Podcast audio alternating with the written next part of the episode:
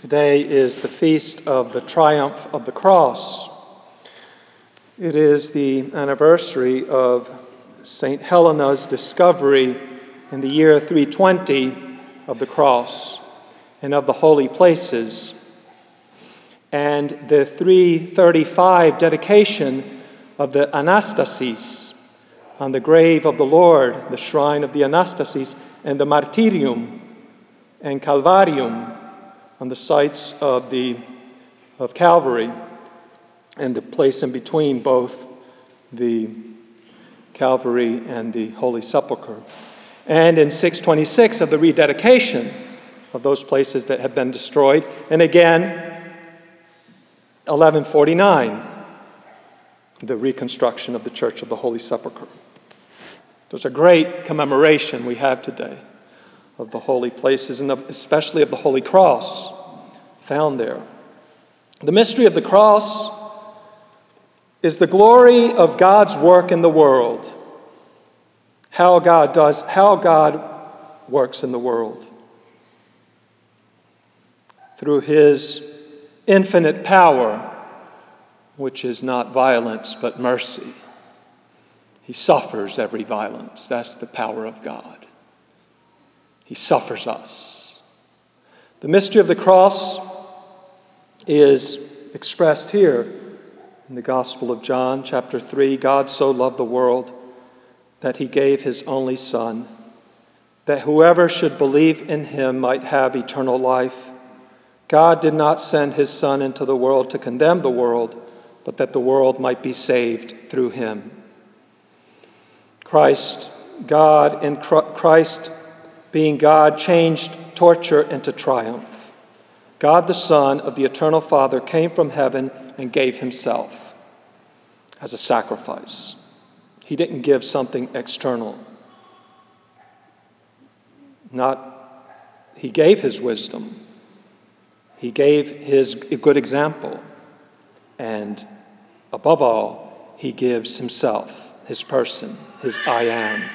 Father, into your hands I commend my spirit, expresses that gift. He enacts that gift. He gives himself from the inside out, which is to give himself totally. Every drop of blood, every breath, and even now from heaven, from eternity. He continues to give us himself, his love, his forgiveness, especially through the Mass, the holy sacrifice of Calvary, once and for all. His body, his blood, his soul, and his divinity. He gives us his way, which is the only way, the way of mercy, which is the way of life, real life, here always, for your good. As he said, as Christ said, referring first to himself, he who saves his life will lose it he who loses his life for my sake and that of the gospel will save it.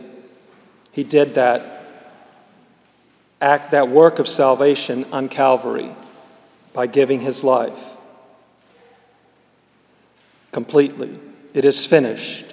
It is accomplished, he said.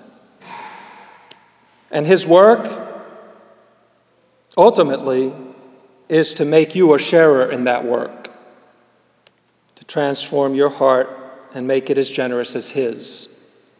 Christ calls you to do what He did on the cross. I have given you the example which you also must do. You become a man for real when you love God with the selfless heart of Christ, when you love the cross. Love one another as I have loved you means on the cross in contradictions. You love one another as Christ loves you by the cross, by sincere repentance of your sins daily, by returning to confession weekly and to worthy communion daily. You drink from the saving blood of the cross and by the Lord and beg the Lord for his heart to accept the cross to love the cross, to live the cross. The greatest joy is found in suffering for love, for God, for others. That is the cross. The cross is the greatest joy. It is the definitive triumph.